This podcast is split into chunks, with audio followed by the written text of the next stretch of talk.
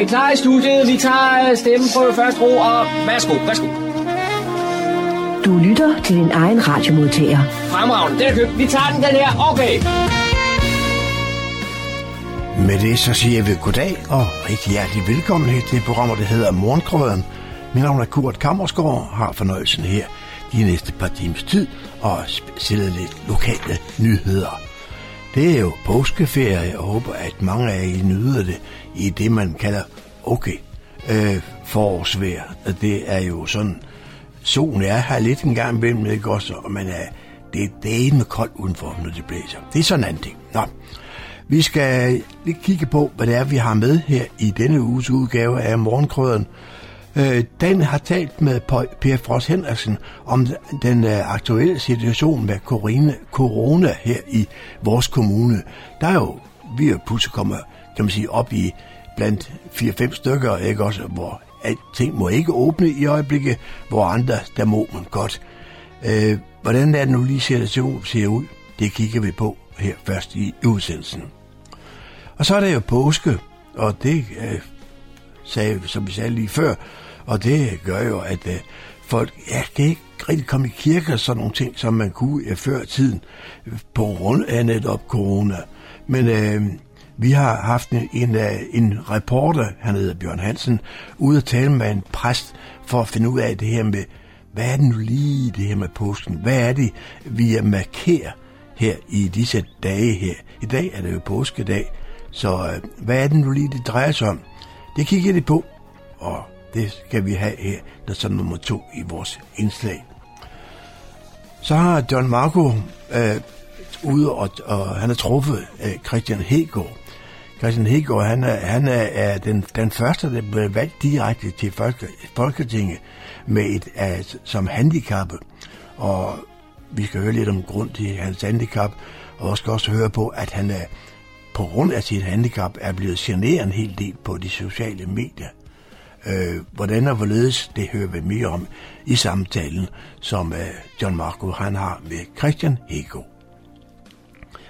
Så har Daniel også fundet nogle lokale nyheder frem, dem har han fundet på humleborg.dk, og så er vi jo til den første søndag i ny måned, så har vi jo bibliotekens podcast, og så vidt jeg er orienteret, så er der noget med en, øh, en lokal, øh, der har skrevet en bog, som der skal tales noget om.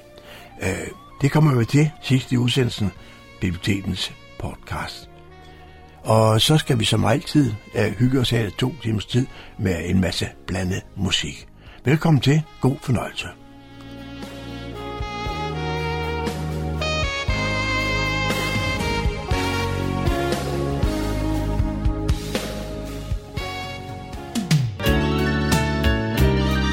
Lytter til Morgenkrydderen. I studiet er det Kurt Kammerskov. Styrelsen for Patientsikkerhed har givet påbud til blandt andet Fredensborg Kommune om at lukke samtlige skoler og tilhørende fritidsordninger frem til den 11. april. Med på telefonen der har Per Frost Henriksen, byrådsmedlem for Socialdemokratiet Fredensborg Kommune. Velkommen til, Per. Tak. Hvordan kan det være, at Fredensborg Kommune har fået det her påbud? Jamen, det er jo et ret simpelt regnestykke, at øh, styrelsen har, at øh, når incidenstallet bliver for højt, så går de ind og overvåger hver enkelt kommune, og da vores øh, tal har været over 150, øh, også over en periode, så er det deres vurdering, at øh, så skal der øh, skrides ind, og det har de så gjort på en øh, meget bestemt måde, at de har lukket skolerne i øh, hele kommunen. Mm. Det er ikke sådan en overreaktion, fordi vi er midt i påsken, øh, skolerne er lukket i forvejen? Jo, men det er øh, deres, øh, deres øh, periode på det er, at det er til den 11. april, så det er efter påske, vi taler om. Så de kommer bare med det i god tid, og det tror jeg, vi skal være glade for. Også forældrene skal være glade for, så de kan nå at indrette sig. Så jeg tror, det er, det er ret tid i omhu for deres side, at de siger det så hurtigt som muligt, hvad styrelserne jo ikke har for vane for i den her tid, men øh, det har de så gjort den her gang, så det tror jeg faktisk er rigtig godt. Mm. Så, så man forventer simpelthen ikke, at det her incidenstal, det kan nå at ændre sig, inden at øh, skolerne skulle starte igen? Altså, øh, det, det, det, det skal du spørge styrelsen om. Det kender jeg ikke uh, vurderingerne på, og de der matematiske modeller godt nok til, så jeg ved ikke, hvordan de regner på det.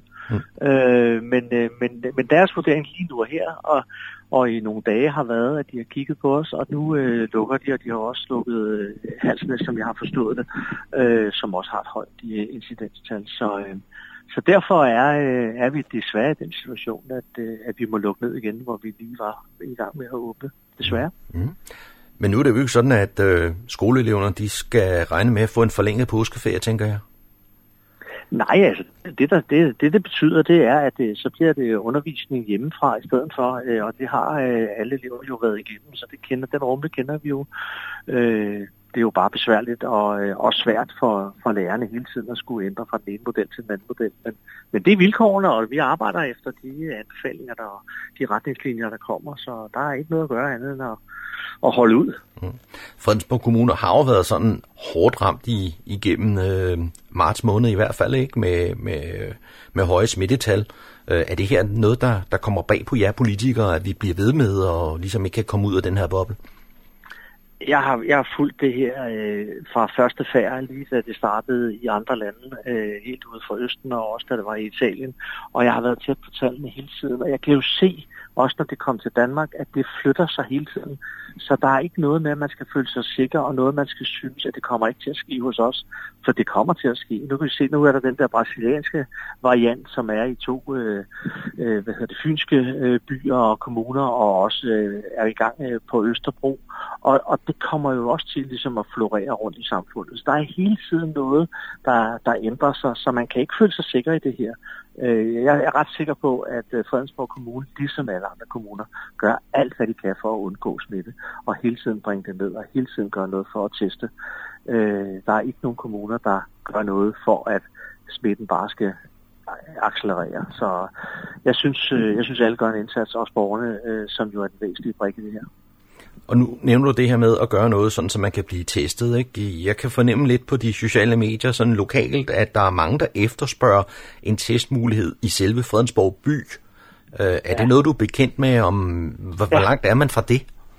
Jamen, det er jo regionen, der har lavet testcenter. De har jo sådan set meldt ud, at hver kommune får to det lykkedes også at øh, få det lavet sådan, så at vi har et fast sted i Kokkedal, og så er der øh, mindre åbningstider i øh, Humlebæk og i, øh, hvad hedder det, niveau.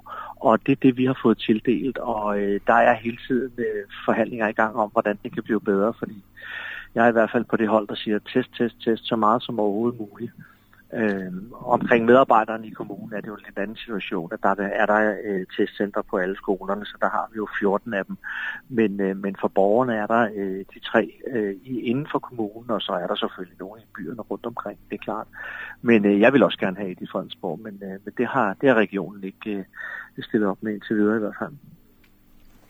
Per Forst Henriksen, du sidder jo også i øh, DGI og øh, virkelig interesserer dig for, for sport og idræt. Nu har vi snakket om det her med, at vi bliver nødt til at lukke øh, skoleinstitutioner ned, men i det hele taget er der jo en åbning på vej her hen over foråret for netop øh, fritidsinteresse øh, ikke? og sport og foreninger og den slags.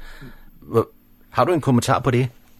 Ja, jeg vil sige heldigvis, at der er en åbning på vej, og det er der jo generelt set i hele landet, men, men jeg, vil, jeg vil også tro, at, øh, at Styrelsen for Patientsikkerhed øh, har et, et, et blik for enkelte områder øh, omkring idræt og, og sport, men, øh, men heldigvis øh, så er det jo en, en, en åbning, vi taler om i det regi, og det er rigtig godt, især for børnene, at de kan komme øh, ud i nogle fællesskaber og møde hinanden i, i, i det regi. Det, det er jeg rigtig glad for. Jeg tror også, at, at samfundsmæssigt og, og mental sundhed, der er det, det er helt sikkert det rigtige. Fysisk er der ingen tvivl, men jeg mener også, at vi har en forpligtelse på de andre baner, og, og det er rigtig godt, at børnene er i gang, og at idrætsforeningerne er i gang. Nu var jeg selv forbi øh, Fredensborg Stadion for, for ikke så længe siden, og der var der virkelig liv og, og aktivitet nede, og, og, og der var pænt med, med mennesker. Men mm. så tænker jeg, kan det ikke også ligesom være et, øh, et sted, hvor at, at smitten så kan sprede sig, selvom det foregår udendørs? Jo, altså smitten kan sprede sig alle steder jo. Altså, øh, der er nogle undersøgelser i øjeblikket, der bliver ofte gjort om, at, at udendørs er ikke nærmest som indendørs. Øh, men, men smitten kan, kan være alle steder. Øh, og, og, der, og, der, og der er altid noget, man kan diskutere, om de gør det rigtigt fra myndighedernes side centralt, om det er de rigtige steder, de åbner op, og de rigtige steder, de, de lukker ned. Men, men det er ligesom at være øh, landstræner i fodbold. Der, der er 5 millioner landstrænere i Danmark. Det samme er det med at være biologer. Der er også 5 millioner biologer, der ved lige præcis, hvad vi burde gøre. Jeg har, jeg har fra starten af tænkt, det må være myndighederne sådan set øh, klare, og så følger vi de anbefalinger og retningslinjer, der er. Fordi selvfølgelig bliver man smittet, og kan blive smittet, hvis man går over i supermarkedet, og selvfølgelig kan man blive det i toget, og selvfølgelig kan man også blive det på bakken og i Tivoli. Øh, men, men, men det er jo den afvejning, der konstant bliver lavet af de myndigheder om, hvad, hvad åbningen af samfundet kan tåle. Og, og vi må håbe, at det snart øh, tipper over, sådan så alt kan åbne. Det, det trænger vi alle sammen til, tror jeg. Og med det så vil jeg sige tak til Per Frost Henriksen for denne kommentar. Ja, velkommen.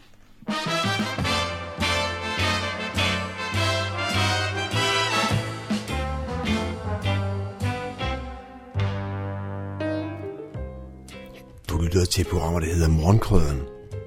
En hver lighed med nogen anden eksisterende radioprogram må sige at være ren helt.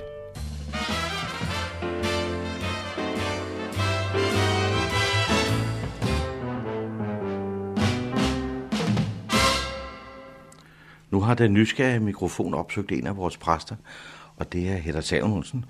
Og jeg tror ikke, folk er i tvivl om, hvorfor jeg netop gerne vil snakke med en præst her i påsken. Og nu har vi lige, øh, som jo alle ved, lige passeret, skal torsdag lang fredag, og vi er jo bogstaveligt talt lige midt i påsken nu. Men Hedda, hvad er der med den lang fredag? Ja, øh, langfredag er jo den dag, hvor vi fejrer Jesu øh, død og korsfæstelse. Øh, og det er jo klart, at målt i minutter og sekunder, der er langfredag selvfølgelig ikke længere end alle andre dage. Øh, men, men vi kender jo alle sammen den oplevelse, at tiden kan føles meget lang. Altså hvis man øh, er bange for noget eller ked af noget, så føles tiden lang. Måske venter man på at få et svar eller på at få en afgørelse, og i den ventetid, der bliver sekunderne meget længere, end de plejer at være. Øh, folk, der har haft depressioner, har fortalt, at det ligefrem kan opleves som, at tiden går i stå. Og, øh, Men er, er det ikke noget om, at langfredag i mange år, ligesom på, på en eller anden måde, der, der gik landet ligesom i vågeblus? Altså, der, der var hverken biografer eller og sådan, men, men det er jo blevet meget op. Ja, altså helligdagslovgivningen har selvfølgelig betydet, at langfredag var, var en, en, en, en tid, hvor man, hvor man altså øh, så tilbage på, på Jesu lidelse på korset. Øh, og, og, og det er jo klart, at, øh, at man har sat ting på vågeblus i den sammenhæng. Øh, altså, Jesus venter jo langfredag, kan man sige, også på at få en, en, en vigtig afgørelse, nemlig på, øh, hvad der skal ske med ham på at få sin dødsdom. Og det ender med, øh, at han skal korsfæstes. Øh, og øh, korsfæstelse er en ualmindelig øh, grusom måde at dø på. Øh, så grusom faktisk, at, at, øh, at romerne, øh, som på det tidspunkt havde besat Israel, ikke korsfæstede deres egne. Altså det vil sige, at, at hvis man var romers statsborger, så blev man henrettet på en mere human måde, for eksempel ved hængning. Men øh, slaver og ikke-romerske statsborgere, de blev korsfæstet. Øh, det kunne tage op til flere dage at dø på korset, og det var meget lidelsesfuldt. Man dør af kvælning, det vil sige, at man har svært ved at trække vejret, og det er jo meget angstprovokerende. Folk, der lider af aspe, øh, ved, hvordan det er, når man har svært ved at trække vejret. Øh, Jesus døde forholdsvis hurtigt efter 6 timer ved trætiden om eftermiddagen. Så på den måde for ham har det, uh, ud over det tankemæssige, har det ikke været en lang dag? Det har ikke været en lang dag målt i timer, men det har været en lang dag målt i, hvordan timerne var, fordi det har været ualmindeligt lidelsesfuldt i de seks timer, det så varede. Så, så af den grund har Langfredag fået sin, sit navn, fordi de seks timer har, har føltes meget, meget lange. Men, men jeg kan jo så ikke lade være med at sige, der er jo også noget, der hedder genopstandelsen, ikke? Det er der, og, og der, det er øh, meget vigtigt at få med. Altså, jeg har for nylig været inde og se Mel Gibsons film The Passion of the Christ, øh, som jo skildrer langfredag øh, ned i mindste øh, detalje. Øh. Og der var jeg meget, meget lettet over. Jeg sad hele filmen igennem og tænkte, har de opstandelsen med? Jeg var meget lettet over, at det aller sidste, man ser, er øh, et billede af opstandelsen. Man ser øh, Jesus denne gang, eller rettere sagt for første gang uden blod på sig, øh, som den opstandende Kristus med navlegab i hænderne ganske vist. Men man ser også ligeklædet, der ligger tomt tilbage. Og det var jeg meget lettet over, fordi man må ikke se langfredag isoleret, øh, for så får man jo en religion, der er en dødskult, altså en religion, der dyrker lidelsen som et mål i sig selv, øh, og det er kristendommen ikke. langfredag og opstandelse hænger sammen. Så påskedag, dagen i dag, hvor vi fejrer Jesu opstandelse, øh, hænger sammen med langfredag, sådan at man kan sige, at, at en af pointerne med langfredag, det er det, at, at, at Gud hjælper os ud af lidelsen, ud af døden, at han åbner en vej for os igennem lidelsen og døden. Øh, og det er vigtigt at få med. Har du forståelse for, at der er mennesker, der kan sige, øh, når, vi, når vi har en, en Jesus, og vi har en Gud i vores hjerter, hvorfor er der så så meget ondskab? Det har jeg da stor forståelse for. Det, det spørgsmål har jeg selv øh, kæmpet meget med, øh, og øh, gør det stadigvæk. Øh, og i mange samtaler, jeg har med mennesker, dukker netop det spørgsmål op. Øh, det svar, eller de to svar, man får i påsken, øh, er jo for det første, at når mennesker lider rundt omkring i verden, øh, og når vi selv har det dårligt, så er Gud ikke fraværende, men til stede. Altså det er jo øh, meningen med, at Jesus led på korset, det er, at, at, at, at, at Gud er med, øh, når, når mennesker har det dårligt. Ikke bare som en, der lider øh, med dig, øh, men, men også som en, der prøver at hjælpe ud af lidelsen, altså prøver at åbne en udvej. Øh. Jeg har hørt mennesker, der siger, at han har taget mange af vores lidelser. Han har jo ikke taget lidelserne på sig i den forstand, at vi slipper for dem. Øh, det er jo netop det, der er problemet, kan man sige. Ikke? Altså, vi skal både dø og... Øh, mange mennesker oplever at blive syge, øh, mange mennesker har det dårligt, øh, så vi slipper ikke for lidelsen, men, men kristendommen giver os det løfte, at han går med os igennem lidelsen. Så kan man også godt sige, at han, han måske indirekte, når, når, når, man, når man har ham som nærværende, at så tager han nogle lidelser fra en. Han er med til at bære dem, ja. Han giver os kraft og styrke til at bære dem. Sådan kan man sige det, synes jeg. Og, og åbner en, en udvej, øh, ny mulighed for os, øh, når tingene er svære. Altså, det er jo tit nogle små, øh, små bitte ting, der kan gøre en forskel for, hvordan man forholder sig til det, der er svært. Øh, og der forestiller jeg mig, at, at heligånden er sådan en kraft, der kan pludselig give os øh, humorens synsvinkel på noget, der er tungt at bære, eller pludselig gøre, at et øh, smil fra naboen alligevel gør, at det er til at holde ud. Ikke? Men man kan ikke helt frigøre sig for sådan en påske, som vi nu har konstateret, at vi er midt i. Det er også noget, noget, noget, noget hygge og noget samvær med venner og bekendte. Så det er jo ikke alle, der går i kirke. Øh, sådan er det jo bare. Jamen, påsken har der, har der mange traditioner, øh, altså, øh, som, som er bygget op, også omkring måltid, og det, det øh, har i og for sig også en kristen baggrund, kan man sige, i og med, at nadveren selvfølgelig var det sidste måltid, Jesus havde med sine disciple, og, og som sådan øh, ja, var det sidste, sidste gang, han spiste sammen med dem, men jo også er et fællesskabsstiftende måltid. Ikke? Så, så selve øh, ideen med, at man i påsken laver noget i fællesskab med sine venner og sin familie, det er der sådan set ikke noget galt i. altså. Men det er jo ikke, fordi jeg mente, det, det, det ikke var, var, var ukristeligt. Altså.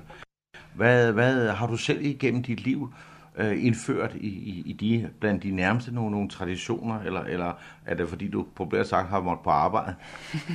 altså jeg husker jo fra min barndom, der, øh, der, der gemte min mor påskeæg i huset, øh, og så havde vi også den skik, at vi... Øh, øh, sendte gættebrev ud inden påske, og der sendte vi hvert år troligt til min mormor, øh, og min søster hedder Hanne, øh, og, og vi underskrev os med altså fem prikker, H-E-D-D-A og H-A-N-N-E.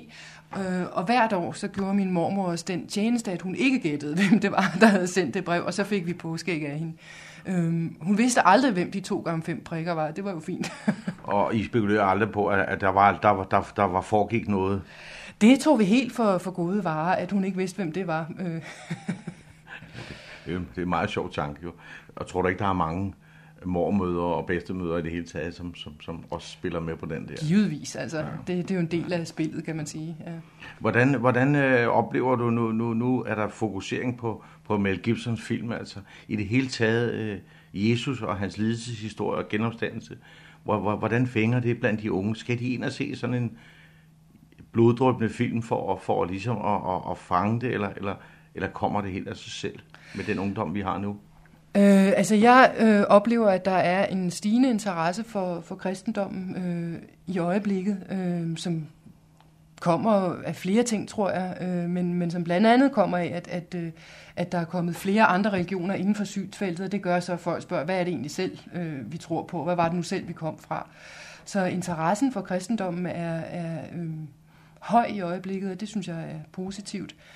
Øh, jeg kunne måske godt have tænkt mig, at det havde været en lidt anden fortolkning af påsken end, end lige Mel Gibsons, øh, der var kommet igennem, for jeg synes, den er fokuserer meget voldsomt på lidelsen, ikke? Altså, og på, på blodet. Øh, og kristendommen er ikke en blodsreligion, sådan set, vel? Øh, så, men på den anden side må man jo sige, at øh, filmen betyder, at der er øh, mange mennesker, som faktisk kommer til at høre og se øh, påskens historie. Øh, Men på den kan man vel også godt sige, at, at, at, øh, at, selve det der med, med på den måde, han døde på, og nu har du og jeg jo ikke prøvet at blive korsfæstet, men, men, men, men det har jo altså, jeg ved ikke, om jeg må bruge sådan et udtryk om Jesus, men det har nok ikke været morsomt. Det har været ganske ualmindeligt redselsfuldt. Ikke? Altså, som sagt er det en, en, en meget lidelsesfuld øh, død. Øh, det, der, det der, der frastøder mig i filmen, det er den voldsomme fokusering på blodet. Altså, der er nogle scener, hvor man ser Jomfru Maria kysse Jesu fod, og får, hun får smurt blod ud i hele ansigtet.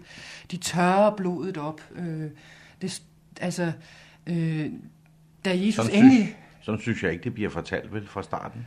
Sådan bliver det ikke fortalt i evangelierne. I evangelierne bliver det nærmest fortalt som en kendskærning, ganske kort og i og for sig øh, tørt og uden øh, store følelser, bliver det konstateret, at han bliver pisket, og han får en tornekrone sat på hovedet, og han bliver hånet.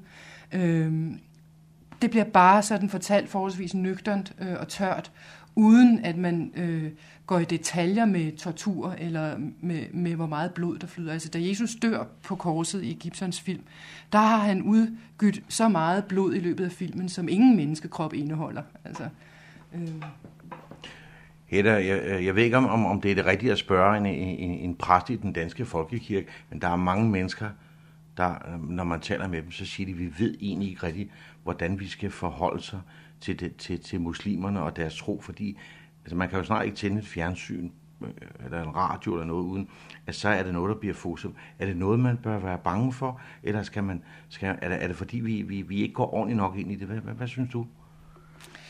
Jeg tror, at man skal være bange for alle religioner, øh, som bliver fundamentalistiske. Og dermed vil jeg sige, at der inden for alle religioner findes fundamentalisme. Det findes inden for islam, det findes inden for kristendom, det findes inden for hinduisme. Øh, at folk bliver fanatiske i deres religionsudøvelse. Øh, og det skal man tage afstand for, fra, øh, ligegyldigt hvilken religion, øh, der, der kommer med det. Man skal også tage afstand fra, når mennesker forsøger på at lave religiøst svindleri. Og det er jo religiøst svindleri at sige, at hvis du springer dig selv øh, og, og, og et par hundrede andre mennesker i luften, øh, så får du en plads i paradiset. Mm, det er sådan... Øh, det er religiøst svinderi, og det øh, var, har, har jo øh, finder igen sted, når religion bliver fanatisk. Øh, og det, det skal man tage afstand fra. Det var blandt andet sådan nogle ting, Luther gjorde op med, øh, da han i sin tid gjorde op med den katolske kirke, at han sagde, at vi kan ikke sælge afladsbreve, øh, der, der lover folk, at hvis de har betalt den sum penge, så vil de brænde øh, 10 år mindre i skærsilden, fordi det er simpelthen svinderi. Ikke? Så det skal man selvfølgelig tage afstand fra ligegyldigt hvilken region, der er tale om. Jeg mener samtidig, at man skal stå fast på, at øh, øh, der er en meget, meget lille procentdel af muslimer i verden, som er terrorister. Der er også en meget, meget lille procentdel af kristne, som har lavet terroristiske anslag. Og man skal ikke generalisere. Man skal ikke sige, at fordi der er én muslim, så er hele, eller så er alle muslimer øh, per definition terrorister. Men er det ikke forståeligt for, for, for os kolde nordboer, at man siger, hvordan kan det være, at veluddannede unge mennesker de mener, de skal op og sidde oppe i, i himlen, fordi hvor er den plads, de skal sidde? Altså, det der martyrum, altså, som, som mange af dem påberåber sig, det kan vi andre ikke forstå. Nej, det kan vi ikke, og, og det mener jeg også, vi skal, vi skal tage afstand fra og sige, at det er altså øh, religiøst svindleri, øh, og det vil vi ikke øh, gå ind for, hverken i kristendommen eller i andre religioner. Men, men, men bliver det ikke så opfattet som noget intolerance fra vores side, hvis vi, hvis vi pådutter muslimerne, at, at de er på et galt spor? Vil det ikke blive opfattet sådan? Det synes jeg da bestemt ikke. Altså, jeg synes da sagtens, man kan sige, jamen den udlægning, som de der lille bitte procentdel af muslimer kommer med, der lover folk en plads i himlen, hvis de springer sig selv og andre i luften, det må vi tage afstand fra. Men det betyder jo ikke, at vi så øh, siger, at, at øh, alle andre muslimer øh, går ind for det samme. Altså, jeg kender da fornuftige muslimer, som, som er fuldstændig lodret uenige med, øh, med den... Men, men det er ikke dem, du, du ligesom ser i medierne, vel? Det er da klart, at, øh, at, at øh, der er nogen, der tegner billedet lige i øjeblikket på grund af de forfærdelige ting, der er sket. Ikke? Øh, men, men, men der mener jeg så, at det er vigtigt, at man, at man ikke generaliserer. Altså at man siger, ja, hvis der er et fortal af muslimer, som har en, en, en, en fuldstændig vanvittig fortolkning af deres religion, det må vi tage afstand fra. Men så er der altså også en stor gruppe af, af muslimer, som jo selv tager afstand fra, fra de andre. Og, og, og man må ikke slå alle over en kamp. Så er det også dit budskab, at man skal det er de, de højt råbende, man skal, man skal ligesom sige fra, og der sidder et, et fornuftigt flertal, som, som så ikke siger noget, og, og, og, og dem skal man også ligesom kigge lidt på, fordi de, de vil have en fredelig verden, ligesom du og jeg Ja, det, det øh, har jeg da talt med masser af muslimer, som, som, som, som har sådan set den samme indstilling på det punkt, som jeg har. Ikke? Altså, så øh, sådan må det være. Du lytter til Radio Humleborg, din lokalradio i Fredensborg og omegn. Jeg sidder her i Humlebæk sammen med, med Christian Hegård. Christian, kan du fortælle en lille smule om dig selv? Det kan jeg. Mit navn er Christian. Jeg blev født i 1991, og siden jeg blev født, har jeg haft et handicap, der gør, at øh, jeg ikke kan gå. Derfor er jeg bundet til en elektrisk kørestol, fordi jeg har sådan et øh, knoglehandicap, kan man kalde det, hvor mine øh, knogler sidder lidt anderledes, der gør det.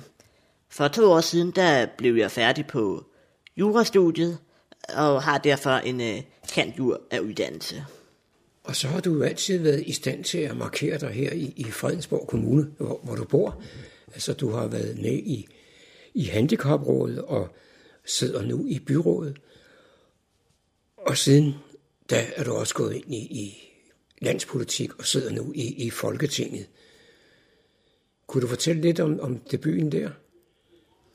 Ja, jeg var jo så heldig for to år siden, da der var folketingsvalg, og Radikal Venstre vandt nogle ekstra mandater, at jeg så var en af dem, der vandt et øh, mandat, og det betyder jo, at jeg er den første med handicap, der er direkte valgt til, til Folketinget. Det er selvfølgelig både spændende på den ene side, men det har også en ærefrygt på den anden side, fordi jeg synes, der på en eller anden måde hviler et, øh, et lille pres på mig med, at man ligesom skal vise, at selvfølgelig kan mennesker med handicap bare tage alle slags jobs.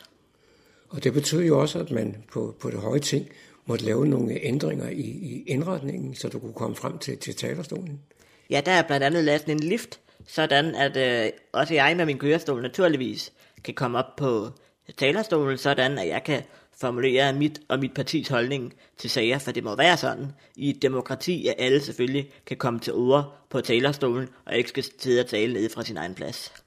Men grunden til, at du og jeg sidder her i dag, Christian, det er jo, at øh, du er udsat for nogle barske kommentarer, der mestendels er myntet på dit handicap. Ja, man kan jo nærmest kalde det en hets.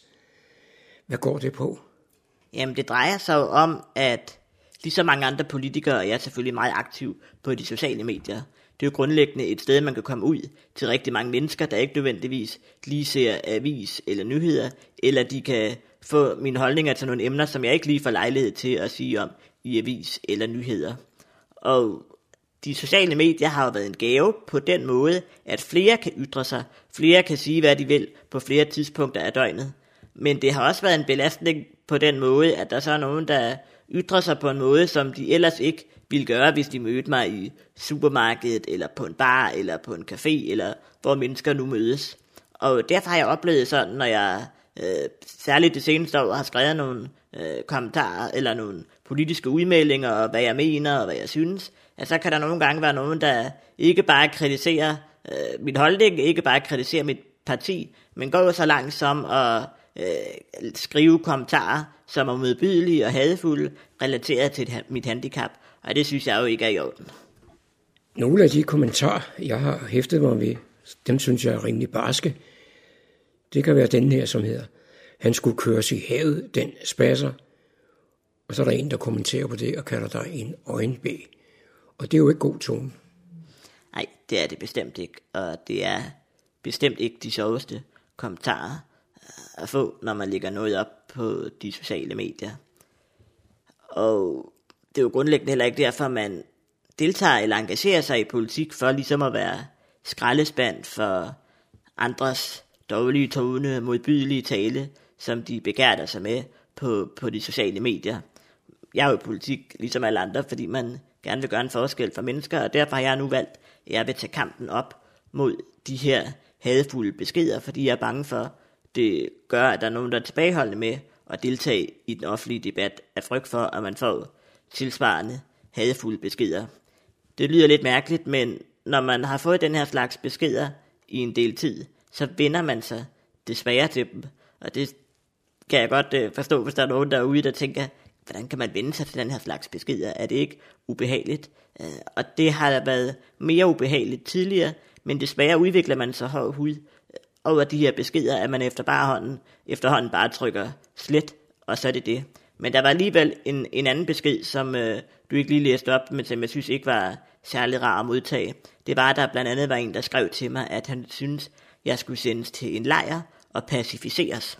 Og grunden til, at den gør særlig indtryk på mig, det, var jo, det er jo, at øh, en af de mørkeste pletter i verdenshistorien var, da man i 30'erne og 40'erne sendte mennesker med handicap til lejre, og der var en, der gav udtryk for så yderliggående et synspunkt over for mennesker med handicap.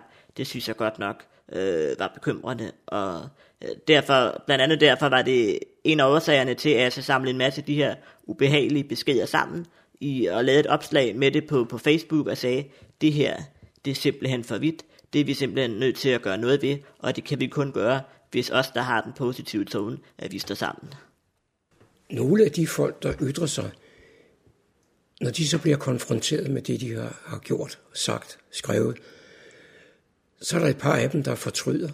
Der er også en, en hel del især, der er vedholdende, og øh, så er der ganske få, der kan skrive noget i stil med, det må du have misforstået. Ja, det synes jeg først og fremmest viser, at de skulle have tænkt sig en ekstra gang om, det de skrev det. Hvis det enten skulle være misforstået, eller hvis det slet ikke var sådan, det skulle være forstået, så er det jo meget tydeligt, at de slet ikke skulle have skrevet den slags meget mobilige ord. Og det er jo sådan med eksempelvis Facebook. Man kan jo godt se, hvem der har skrevet inde på offentlige sider. Jeg har en Facebook-side, hvor der er over 14.000, der følger med. Det vil sige, når man skriver derinde, så er der altså rigtig mange tusind, der kan læse med per automatik. Så derfor er det det samme som at skrive det ud i det åbne forum. Der var også nogen, der sagde, ej, det må politikken eller andre aviser altså ikke dele, fordi det har jeg altså bare skrevet til Christian. Nej, når man skriver det sådan en åben side, så er det altså så mange, der får, får det at vide. Og det skulle man altså have tænkt sig noget mere om. Så den køber jeg helt, ikke helt, når man siger, at det kan misforstås, at jeg skal køres i havet. Af så, så hører man, at øh, det er almindeligt at håne, nedgøre, true og ligefrem hade folk med et handicap.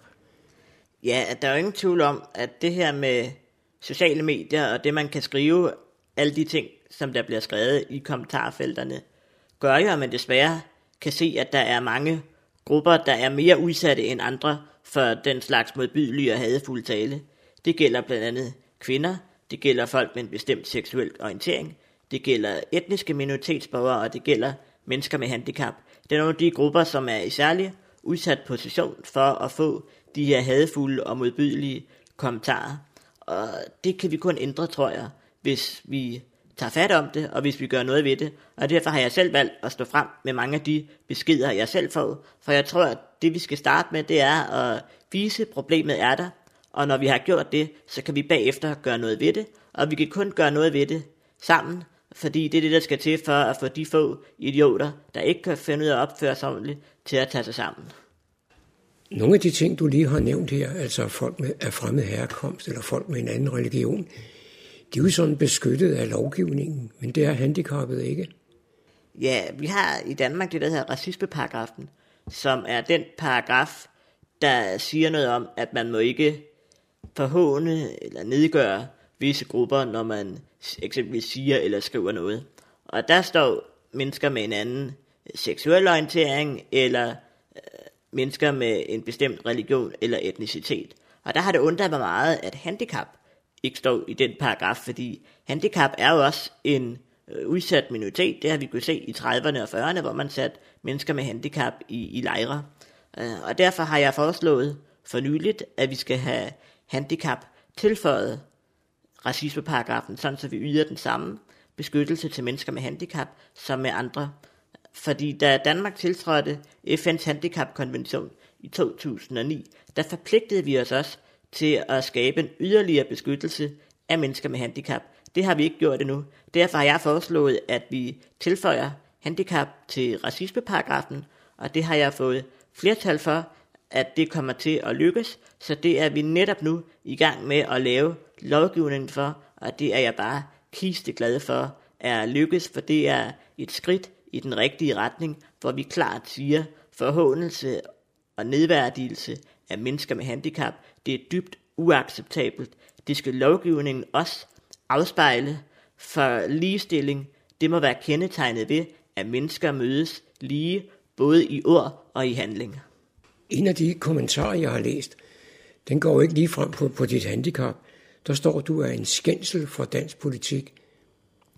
Ja, og det er jo, det må man jo egentlig godt skrive. Altså, det er sådan, når man debatterer med mig, og går ind på min Facebook-side, eller har en holdning til, hvad jeg har sagt på talerstolen, så må man jo godt sige, sikke et dårligt parti, du er medlem af, eller sikke en dårlig politiker, du er, eller du er en skændsel, eller hvad det nu er.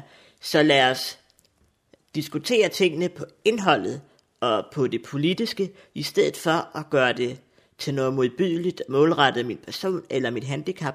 Der er jo ingen grund til at gøre noget mod de ting, jeg ikke kan gøre noget ved, altså mit handicap, hvorimod de skal da prøve at præge mine holdninger. Det er der, hvor de har en chance. Nu er det jo sådan i, i det danske samfund i dag, når man laver nybyggeri i hvert fald, og når man ændrer på bygninger, så skal der være det, der hedder tilgængelighed for alle. Og på trods af det, så har der været meget negative kommentarer også omkring, at du skulle have, have tilgængelighed på, på din nye arbejdsplads, Folketinget. Ja, nogle meget få af de kommentarer, der har været på de sociale medier, har også været sådan med, at det er alt for dyrt bare at tilpasse Christiansborg til dig. Øh, nu har vi brugt så mange skattekroner på det. Det er du slet ikke værd. Altså sådan nogle modbydelige, mærkelige ting har der været skrevet. Og der vil jeg jo hellere vente om at sige, vi har ikke råd til at have et demokrati, hvor der ikke er plads til alle. For vi har jo først demokrati, når alle kan vælges, når alle har mulighed for at ytre sig, når alle har mulighed for at bruge de frihedsrettigheder, de har, som er givet af, af grundloven. Så det giver jeg ikke rigtig meget for. Det er egentlig bare noget, de prøver at skrive for at forplumre debatten og sætte mit handicap i et negativt lys, og den køber jeg ikke. Den må de længere ud på landet med. Som nævnt lidt tidligere, så er du jo den første folkevalgte kørestolsbruger. Men med den hets her, er du så bange for, at andre skulle være lidt nervøs for at stille op? Altså bange for de her verbale øretæver? Både ja og nej. Ja, jeg er bekymret, hvis det er, at vi formår ikke at gøre noget ved det. Ikke at handle på det. Fordi jeg kan godt være bekymret for, at der er rigtig mange, der tænker, er det det værd? Er det det værd at bruge tid på at blive valgt, kæmpe sig hele vejen igennem, skrive en masse ting, få digitale tæsk og så videre, og så blive valgt en dag, hvor man får endnu flere digitale tæsk. Så ja, jeg er meget, meget bekymret. Men hvis det, at jeg nu står frem, kan betyde, at der så bliver sat mere fokus på det, og der rent faktisk bliver handlet på det, og der kommer ny lovgivning, at der bliver sat flere ressourcer af til, at de her kommentarer bliver slettet osv., så, er jeg selvfølgelig mindre bekymret, fordi så håber jeg på, at det kan være med til at skabe plads og inspiration til, at andre stiller op, og, vi kan, og jeg kan vise, jamen selvfølgelig skal man selvfølgelig stille op, hvis det er, man har lyst til det, og vi skal af med de der modbydelige kommentarer, og det må aldrig være det, at der er nogen, der tror, der gør, at man, eller skriver hadefuldt, der gør, at man ikke ønsker at stille op, for så har vi først for alvor tabt til idioterne. Og idioterne, det må ikke være dem, der styrer vores demokrati. Det skal være os, det skal være flertallet, det skal være dem, der rent faktisk godt kan styre den ordentlige tone. Så lad det være os, der bestemmer det, og ikke de få. de ytringer, kommentarer, som vi har været inde på her, er det ting, du har oplevet ansigt til ansigt, eller måske også i Fredensborg Byrådet? Aldrig. Jeg har aldrig fået en hadefuld ytring i supermarkedet, på en café eller andre offentlige steder. Og det synes jeg også er ganske tankevækkende, at man får alt det her smus på nettet, på det digitale, hvor det er nemt lige hurtigt at skrive, men der ikke er nogen, der siger det ansigt til ansigt. Og det siger jo lidt om, hvor nemt det er at færdes på de sociale medier, og hvor meget man måske lige skal huske at tænke sig en ekstra gang om, inden man gør den slags. Der er heller ikke nogen, der i Fredensborg Kommune har sagt noget hadefuldt eller modbydeligt kommentar af den slags til mig, og jeg tror virkelig, det handler om, at her kender vi hinanden, her ved vi, hvem hinanden er, og så gør man ikke sådan noget. Det kan godt være, at der er nogen, der er uenige med mig i et politisk spørgsmål i kommunen. Det ville da være mærkeligt andet, hvis ikke, øh, det ville være mærkeligt, hvis alle var enige med mig i, i alt. Men det, at vi er uenige om noget, kan man jo godt alligevel have respekt for, hvis de synes, jeg gør et godt arbejde, og derfor ikke har behov for øh, at sige noget decideret hadfuldt om mit handicap. Og det synes jeg i hvert fald er en god læring til alle de der digitale trolde, som jeg tror, man kalder dem, der skriver de der mærkelige ting på internettet. At tag lige at tænke jer om, om man vil sige det her i virkeligheden, eller hvis man nu kendte den her person, eller måske kunne få respekt for den person på anden vis. Og det synes jeg i hvert fald er noget, vi skal blive bedre til i fremtiden, og få noget mere om digital dannelse og sådan noget i folkeskolen, så man ligesom bliver bekendt med fra en tidlig alder, man lige skal tænke sig en ekstra gang om, når man skriver om nogen, man ikke kender på sociale medier, og måske lige tænke sig en ekstra gang om i forhold til, det kan faktisk godt få konsekvenser for en, at man kan se, hvad man har skrevet om andre, hvis det er meget mobiligt og hadfuldt. Det var John Marco, der havde produceret dette indslag. Radio Humleborg, fordi vi elsker at lave radio til dig. Så er det igen gået ind og blevet tid til lokale nyheder, der er hentet fra lokalradioernes hjemmeside, der hedder humleborg.dk. Og det er her, du kan læse lokale nyheder døgnet rundt. Laurits.com er flyttet fra Helsingør til Niveau, og her 6. april er dørene slået op i nye smukke lokaler centralt beliggende i Nordsjælland. Den nye lokation er en del af det historiske Nivogårds teglværk, i idylliske rammer et stenkast fra Stengæret i det gamle niveau, og dermed er man flyttet fra adressen i Helsingør. Beliggenheden er altafgørende skridt i firmaets ambitioner om at samle deres nordsjællandske aktiviteter og at øge og optimere tilgængeligheden for de nordsjællandske kunder og dermed bidrage til at skabe vækst i regionen. Laurits.coms afdeling i Helsingør skifter i forbindelse med flytningen navn til Laurits Niveau, og adressen bliver fra den 6. april Stejlpladsen 15. Laurits Christensens aktioner er et af landets ældste aktionshuse. Med konvertering til Laurits.com i slutningen af 1999 var firmaet det første auktionshus, der gik over til internetaktioner. Laurits er en åben og enkel salgsplatform, der kombinerer de bedste elementer fra det tilgængelige aktionsverden med moderne informationsteknologi. Sjove udendørs oplevelser og nye eventyr i børnehøjde venter i de historiske og smukke omgivelser omkring Fredensborg Bymidte. Man skal bare hente appen Natureventyr og gå i gang. Mange steder i landet tager børnefamilier allerede på eventyr via appen Natureventyr, som gør det nemt og sjovt at komme ud på børneegnede ruter i naturen. Og nu kan familien også tage på eventyr i Fredensborg by, som netop er kommet med i appen. Det nye tilbud med appen er også en del af realiseringen af den grønne slotsby. To ruter lanceres, Mini og Husfreden, samt Fasania-mesterens søn og krybskytteren. En tredje rute ventes at blive lanceret inden sommer. Ruternes eventyr er inspireret af byens lange historie og tilbyder en eventyrlig fantasirejse, hvor både byens ældre og nyere bygninger danner ramme for fiktive eventyr med prinsessen med tilnavnet Mini og Fasania-mesterens søn Karl. Eventyrene og de indlagte udfordringer er målrettet børn i alderen 3-9 år og er skrevet helt unikt til de områder, som det foregår i. Appen Natureventyr findes både til Apple i App Store og Android i Google Play. Kokkedal Skoles særlige indsats for de naturvidenskabelige fag blev den 24. marts belønnet med årets naturfags lærerpris til tre af skolens lærere. Det er en pris, der er stiftet af Novo Nordisk Fonden. Det skulderklap er vi virkelig, virkelig glade for og stolte over, fortæller skoleleder på Kokkedal Skole, Kirsten Birkving. De tre lærere, Ole Andersen, Sofia Barnflet og Katrine Ottosen, gør et fantastisk arbejde for vores elever, så prisen er fuldt ud fortjent. De tre lærere får især prisen for deres succes med at etablere en naturvidenskabelig klub efter skoletid. I klubben bygger de mere end 100 elever, blandt andet katapulter og koder robotter med Lego Minecraft, fortæller skolelederen. Med prisen følger 200.000 kroner, som de tre lærere forestiller sig kan bruges til nyt spændende udstyr, for eksempel robotter i den avancerede ende af skalaen, og som naturligvis skal kunne bruges af videnskabsklubben, som eleverne får endnu bedre rammer. Det var, hvad jeg havde fundet frem af lokale nyheder fra humleborg.dk for denne omgang. De var oplæst og redigeret af Daniel Jørgensen.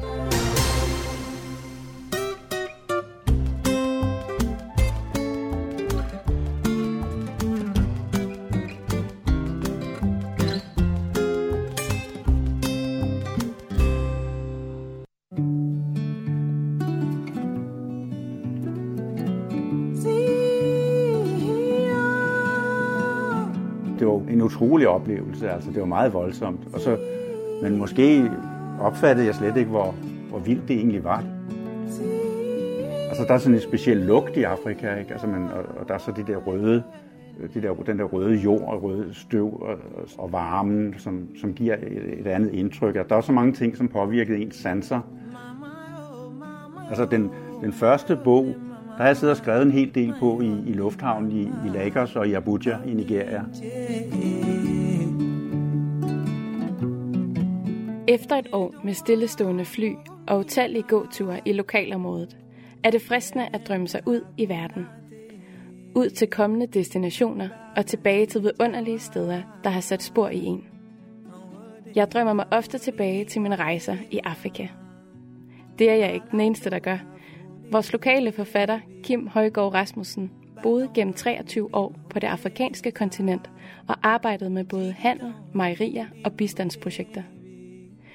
Nu er Nigeria skiftet ud med Kokkedal. Men oplevelserne derfra er flyttet med, og de udfolder sig i hans alsidige forfatterskab. Det rummer både noveller, anekdoter om det at bo og arbejde i Afrika, og krimiserien om Frank Grabowskis hestblæsende liv på kontinentet. Serien udgør indtil videre fem bøger. Jeg hedder Julie Persson. Du lytter til Bibliotekspodcasten, hvor jeg i dag møder Kim Højgaard Rasmussen på Niveau Bibliotek en rockhold forårsdag. Til en snak om, hvordan hans arbejdsliv startede som elev i Østasiatisk Kompani. En snak om hans bøger om afrikansk litteratur. Om det Afrika, han kender, og som gentagende gange har fået ham til at vende tilbage. ØK er mest kendt blandt ældre mennesker, fordi det er jo, de er jo gået falit for mange år siden. Østasiatisk Kompani, ja. som øh, var sådan et konglomerat, der havde en masse forskellige øh, forretningsaktiviteter dengang, hvor jeg startede efter gymnasiet i 77. Øh, og jeg kom så ind inden for shipping. Øh, der havde ØK dengang to nye containerskibe, der sejlede fra, fra Nordeuropa ned til Vestafrika. Tilfældigvis, for det var ikke noget, man selv bestemte, så bliver sat i den afdeling den første dag, da jeg startede som elev. Men min drøm dengang, det var, at jeg, ØK var store i Asien, så jeg drømte jo om, at man skulle til Hongkong eller Singapore eller Bangkok. Så det gik jeg jo og snakkede om. Ja, ja, Rasmussen, sagde de så. Men... Og så fik jeg, så skidt det så det, at jeg i midten af 80'erne fik nogle ferieafløsninger af vores danske folk. Først i, i Freetown i Sierra Leone, og senere i Monrovia i Liberia. Det første ophold, det var der i begyndelsen af de første tre måneder af 84. En tre måneders ophold i Sierra Leone. Og så da jeg kom hjem, så min chef der, han sagde, man havde ikke ret let ved at rose folk der i ØK. Og det var en gammel kaptajn, ham der min chef. Så han sagde, ja, han brummede lidt, og så sagde han, ja, det klarede du jo meget godt. Og så vidste jeg, at det var gået rigtig, det var rigtig godt. godt. Ja, det var Ja. rigtig godt. Ja. Og så var jeg blevet en af de der drenge. Så havde jeg tre ferieafløsninger der i, i den, de, peri- den periode. Altså, så var jeg begyndt jeg sådan at føle mig tryg ved det der. Så var jeg sådan faldet ind i den der niche, og så var jeg blevet ham, man muligt kunne sende afsted til, til Vestafrika og Og så tror jeg, det var der, jeg sådan tænkte, om okay, så det er da også meget godt faktisk. Mm. Og så senere efter ØK-tiden, så var jeg eksportchef, hvor jeg havde ansvar for Afrika. Og så i 91 fik jeg en mulighed for at flytte til, til Afrika. Kan du fortælle om den første gang, du kom til kontinentet? Det var meget tidligt. Min far var pilot i SAS, og han, han søgte om en udstationering. Det var i 66, så jeg har været, jeg har været øh, ni år. Og øh, han fik sådan en udstationering i Østafrika, i, i Uganda, i Entebbe. Øh, og der var min mor og jeg så med, og havde nogle kæmpe oplevelser der. Ja. Øh, altså der er sådan en speciel lugt i Afrika, ikke? Altså, man, og, og der er så det der røde, det der, den der røde jord og røde støv, og, og, som, som giver et, et andet indtryk. Og der er så mange ting, som påvirkede ens sanser, som både syns og, og lugtmæssigt og, og, og varmen om, om dagen. Altså, det var, der, der var mange ting, der, ja. der gjorde indtryk. Men måske opfattede jeg slet ikke, hvor, hvor vildt det egentlig var det, som niårig. Og fordi jeg tog det, så vidt jeg husker, altså, tog man det meget roligt. Men så skete der ydermere det, at mens vi var der, så øh, gik SAS-piloterne i strejke. Og så besluttede de, uden at jeg helt kan overskue, hvor, hvorfor, men i stedet for at blive en tæppe i Uganda, så skulle, tog vi over til Nairobi, fordi vi, der kunne vi finde et sted at bo billigere. Øh, der kunne vi ikke komme med et fly med det, der dengang hed East African Airways. Så tog vi toget fra Kampala til Nairobi. Det tog 25 timer. Hold op. der var tre klasser på det der tog. Tredje klasse, det var der, hvor afrikanerne sad med deres høns og alt muligt og konkurrerede med deres små øh, blus der. Så var der anden klasse, det var typisk inder. Der var mange inder i Østafrika. Første klasse, det var så europæerne, der rejste på første klasse. Det er tilbage i 60'erne, ikke? så det, det var virkelig splittet op.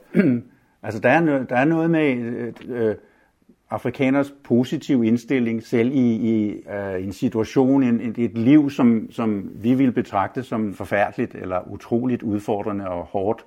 Så er der meget en eller anden positivitet, som, som stråler igennem på, på, på mange måder. Og så er der det, det der, som jeg tit bemærker også i, i arbejdssituationen med, at man bliver ikke lige stresset over små ting. Øh, rapporter, der nu skal afleveres om to dage, eller sådan. Mine afrikanske kollegaer eller medarbejdere, som rapporterede til mig, tog det meget roligt. Jeg sad måske og skulle til, til et møde ugen efter på hovedkontoret i Schweiz, og når jeg så sad der og forberedte mig, så var jeg jo, altså så mit blodtryk var jo helt oppe i det røde felt, og jeg sad der og svedte og skrev rapport og forberedte mig og skulle have input fra dem. Og, og så på et tidspunkt, husker jeg i Nigeria, så kaldte jeg dem ind, jeg tror en 4-5 af gutterne der, der øh, havde ansvar for forskellige markeder, så jeg skulle bruge input fra dem for at være, selv at være forberedt, når jeg tog hjem og fik tæsk af min chef i Schweiz. og så var jeg blevet irriteret over, at jeg ikke fik det hurtigt nok, og de tog for let på det. Jeg gav dem en ordentlig overhaling og sagde, nu, nu, nu må vi altså se, nu skal der ske noget her. Bum. Ja, og de sad og hang med hovederne, de kunne godt se, at det var lidt alvorligt. Og så forlod vi mødelokalet, jeg var tilbage ved min computer og enormt stresset allerede igen to minutter efter. Og så hørte jeg, så stod de ude i det lille tekøkken, alle sammen, sammen med sekretæren og chaufføren, og grinede og havde det rigtig hyggeligt. Så det stress, jeg lige havde trukket ned over hovedet på dem inde i, i mødelokalet, det var allerede væk der. Så det der, den der stresssituation, det, det håndterer de på en anden måde.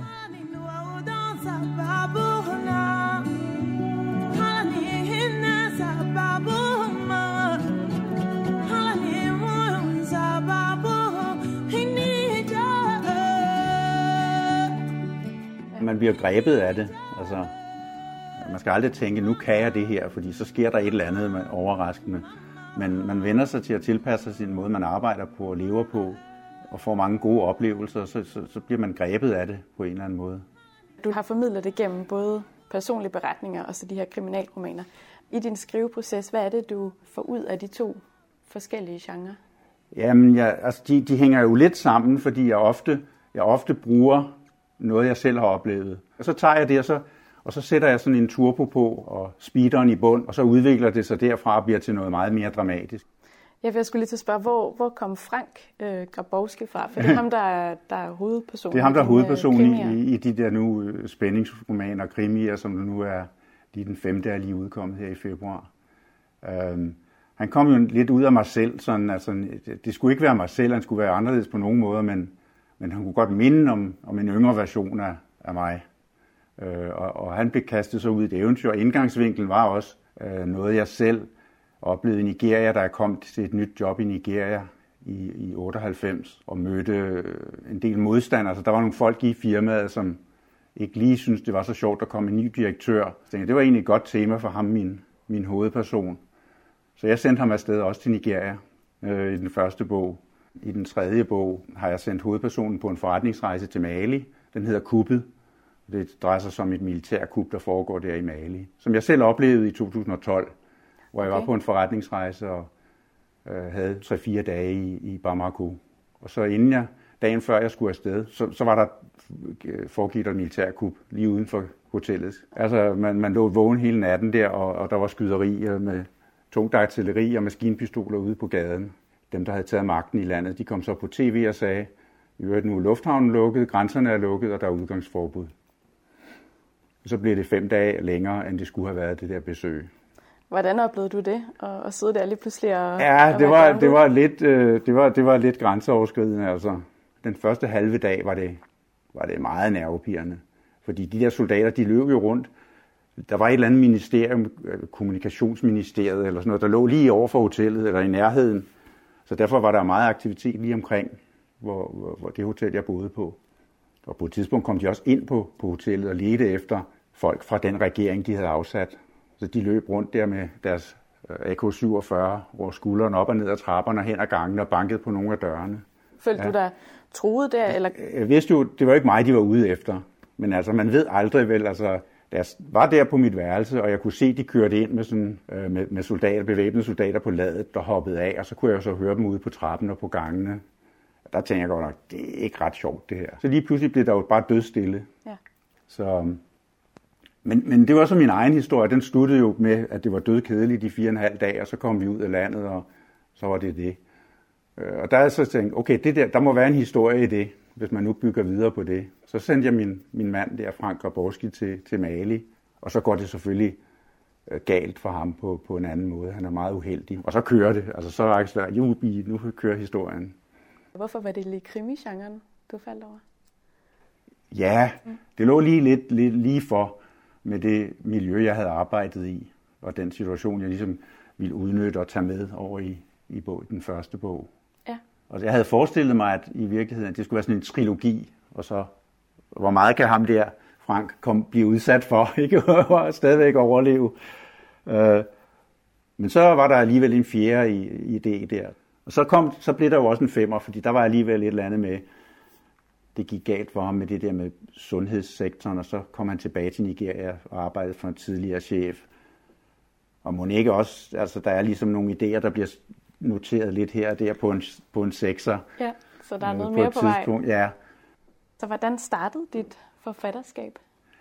Det var nu ikke, fordi jeg var sådan verdensmester i at skrive dansk stil i skolen, og det, det kan jeg nu ikke huske, men, men der var nok alligevel et eller andet sådan lidt, lidt kreativt. Øh, og så skulle vi skrive en stil, men vi måtte godt gøre det på en anden måde. Og så var vi tre eller fire gutter, der i stedet for lavede sådan et hørespil.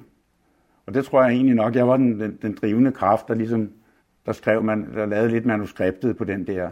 Ja. Så lavede vi så det der hørespil, og lavede nogle, nogle, nogle special effects med øh, små, de der 10 øres kinesere nede i sådan et, en, en affaldstønde, øh, okay, ja. og så, så blev det brrrr, en eksplosion. Altså det var måske sådan et tidligt tegn på, at jeg godt kunne lide sådan et kreativ ting og opfinde sådan nogle historier. Øh, min egen røverhistorier, som jeg plejer at kalde dem. Men det er jo startet med, med de to bøger, som er mine egne, øh, fra de der mange år, i, øh, lidt over 20 år i Afrika. Det der, jeg altid godt kunne lide at skrive, og når jeg sådan var på forretningsrejse, så gør jeg meget ud af mine rejserapporter og skrive det ordentligt. Og så tror jeg, så, så var det sådan det næste skridt, det var, at jeg begyndte i nogle år at sende et, et langt brev til familie og venner i Danmark. Og det blev udviklet sig fra 3-4 sider til en 8-10 sider hver halve år. Og det fik jeg utrolig godt feedback på fra vennerne og, og noget af familien, rundt, øh, når de modtog det der. Og det gav mig sådan måde på, på tanden til at skrive. Det, jeg elskede at skrive de der breve. Øh, og så undervejs, det har så været i løbet af de sidste par år, mens jeg stadigvæk arbejdede i Afrika, at jeg sådan begyndte at tænke, at det kunne egentlig være sjovt at sætte meget af det her på, på rigtig for alvor på tryk og skrive mine, øh, ikke mine erindringer, men sådan nogle anekdoter om, hvad det er, jeg har oplevet i årenes løb.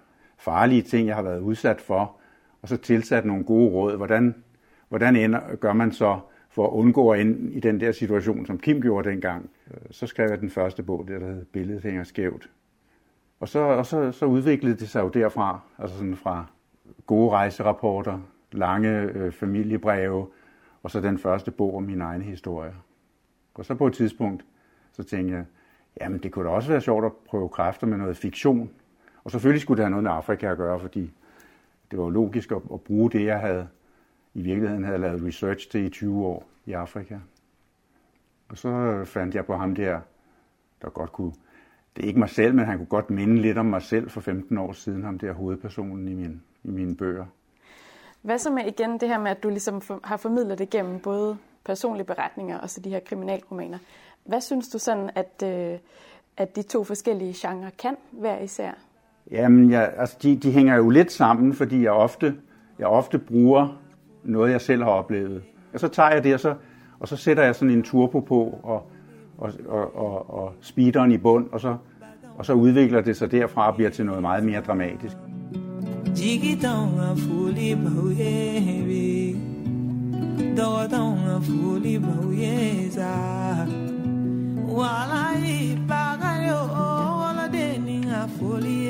tati kabagare kini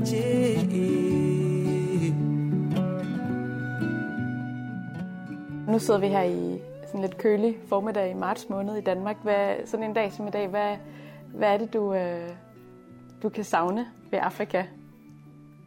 En energi på en eller anden måde, som man, man savner lidt. Ja.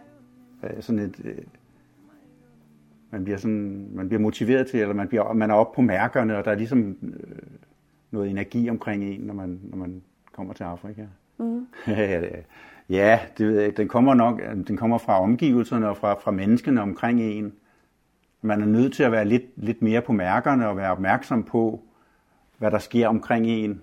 Fordi der, der er sådan lige, man er lige skruet lidt op for opmærksomheden hele tiden. Folk er jo meget åbne, øh, og ofte kommer man i snak med folk, som man ikke ellers ville. Når man venter, så er det typisk så, nu har man jo et eller andet, nogle ørebobber i, eller og sidder og lytter til noget musik, eller en lydbog, eller et eller andet eller læser. Og det gør afrikanerne ikke særlig meget. Altså de sidder de venter. Og, og mens de sidder og venter der, ja, så har de nok noget madpakke med, eller så er der et barn, der hænger på armen, der skal have noget at spise, og, og så kigger de, altså så er de opmærksomme. De er ikke der inde i deres egen verden. De er åbne, og så ja. kommer der gang i noget samtale. Ja. Ja, det med ventetid, og det, er noget, man, det må man jo vende sig til, fordi man er ofte i den situation. Altså, flyet er forsinket, eller ham du skal have møde med kl. 11, jamen han kommer kvart i 12. Nå, men der var trafikprop, siger han så bare. Jamen, okay, sådan er det jo. Mm. Så man ender ofte med det at komme til at vente.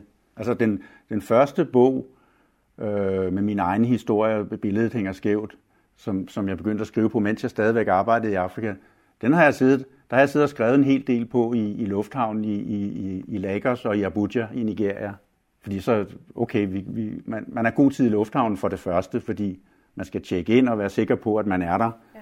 Og så, når det der fly, jamen det, det er ikke engang startet fra Lagos endnu, og vi sidder i Abuja, og der er en teams flyvning, så okay, frem med laptopen, og så skriver man lige lidt for en øl eller et eller andet, og sidder og skriver lidt en, en time, og så bliver det to timer måske. Og det er ikke kun i Lufthavn, det har også været mange gange, hvis nu man skulle mødes med den ansvarlige person for malaria-kontrolprogrammet, og han er der selvfølgelig ikke. Han er slet ikke kommet på kontoret nu. Og sekretæren sætter, så bliver man så sat ind i et mødelokale, og der kan man sidde og vente. Der lærer man så at skrue ned for, altså man går lidt i hi, fordi ellers så sidder man der og bliver irriteret, og der er måske der er nok varmt, så man sidder og begynder at svede og når man først begynder at svede, så løber det, og så bliver det ikke, og så bliver skjorten våd, og det er ubehageligt. Så man lærer det der sådan nærmest, man, man sætter stofskiftet og forbrændingen og det hele ned, så man, om man går i hi. Og, og, men, og der kan man så sidde og fantasere lidt og meditere lidt over. Så begynder fantasien at løbe, og så, så kan man få nogle idéer der. Ja. Hvad giver det dig at skrive? Jamen det, jeg tror, det ligesom alle forfattere, så er det jo, øh, når man bliver spurgt, hvorfor skriver du? Øh, ja, det gør jeg, fordi jeg ikke kan lade være. Og så har jeg den store fordel. Det er det bedste kursus, jeg nogensinde har været på i alle de år, jeg har arbejdet det var det der maskinskrivningskursus, jeg blev sendt på som ØK-elev, i, da, da jeg startede der som elev efter gymnasiet. Så vi var jo alle sammen sure over, at vi skulle på maskinskrivningskursus, hvor vi skulle være store chefer, og vi skulle have sekretær og sådan noget, så hvorfor skulle vi lære at skrive på maskinen? Men ja. det, det gjorde vi altså, og det har været det er utrolig nyttigt, og det, det har altså virkelig været gavnet mig. Har du et forhold til, til afrikansk litteratur? Jamen, det er, der er nogle, nogle stykker, som jeg har læst. Chimamanda Ngozi Adichie. Ja, som også er fra Nigeria. Som er nigerianer, ja, og som er meget berømmet og kendt øh, i hele verden efterhånden. Half of a Yellow Sun. Ja. En halv gul sol, som sol. handler om, om Biafra-krigen og Biafras selvstændighed. Øh, det, det, det område, hvor hun selv kommer fra, det øst, sydøstlige Nigeria. Den er fantastisk godt skrevet, og man, man, kan virkelig, man lever sig virkelig ind i, hvordan det foregik dengang, og den, og det er jo fantastisk, at hun kan skrive det, fordi i hendes alder, så må det jo være hendes bedsteforældre, der har oplevet den krig. Mm. Øh, jeg kan huske det, for den foregik fra 67 til 70. Der er så, jeg var 10 år i 67. Men jeg kan huske i skolen, hvis der var nogen, der var tynde, enkelte børn, der var meget tynde, så kaldte man dem noget med Biafra. Nå. Fordi man havde set de der horrible billeder fra krigen, og de blokerede jo simpelthen Biafra på, fra vandsiden og fra landsiden, og derfor sultede folk simpelthen. Øh, og det har hun beskrevet utrolig godt i den bog. Der. Mm. Hun skriver virkelig godt.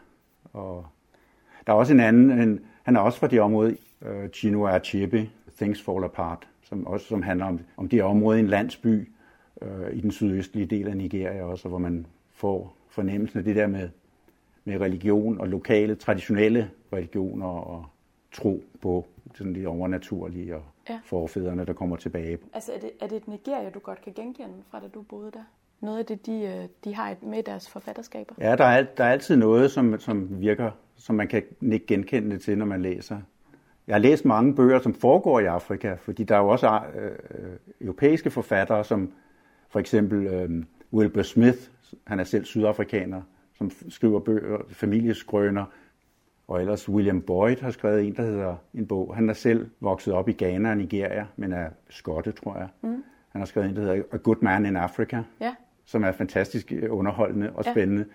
Den foregår i et land, som, som hedder Kinjanja i bogen, og i filmen i øvrigt med, med Sean Connery og John Lithgow. Og... Der var faktisk en anden nigeriansk forfatter, jeg, jeg, jeg hørte sidste år, eller Min søster er seriemorder, Nå. hedder den.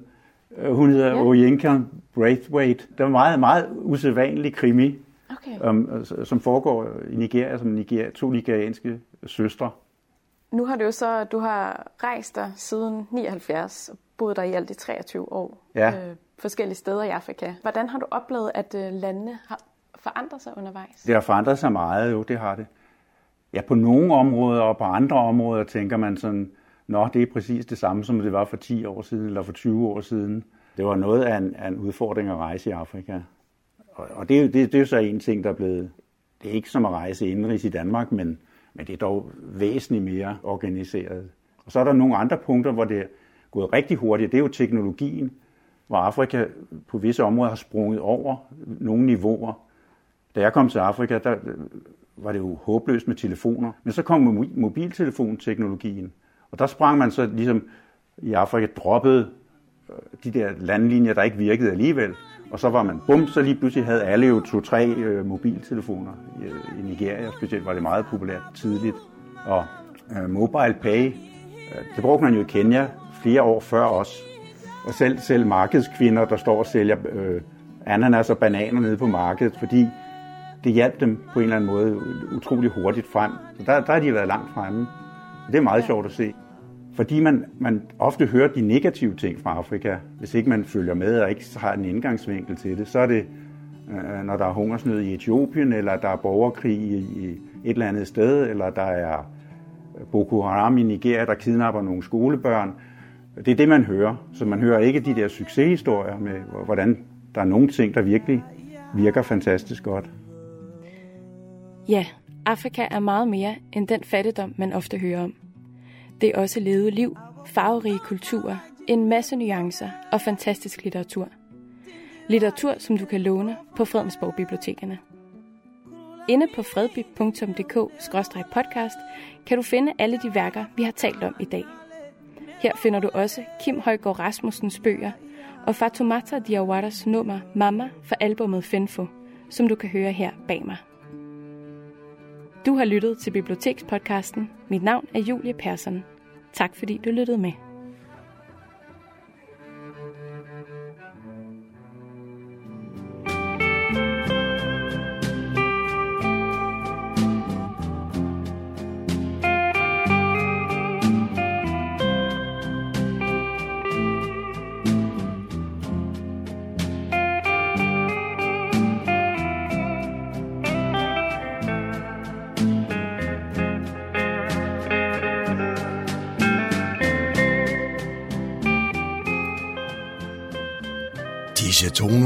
Fortæller os, at vi er nået til afslutningen på denne uges udgave af programmet, der hedder Morgenkrøden. Her fra redaktionen, som består af undertegnet, jeg hedder Kurt Kammersgaard. Ja, der siger jeg tak for nu, og på genhør en anden god gang.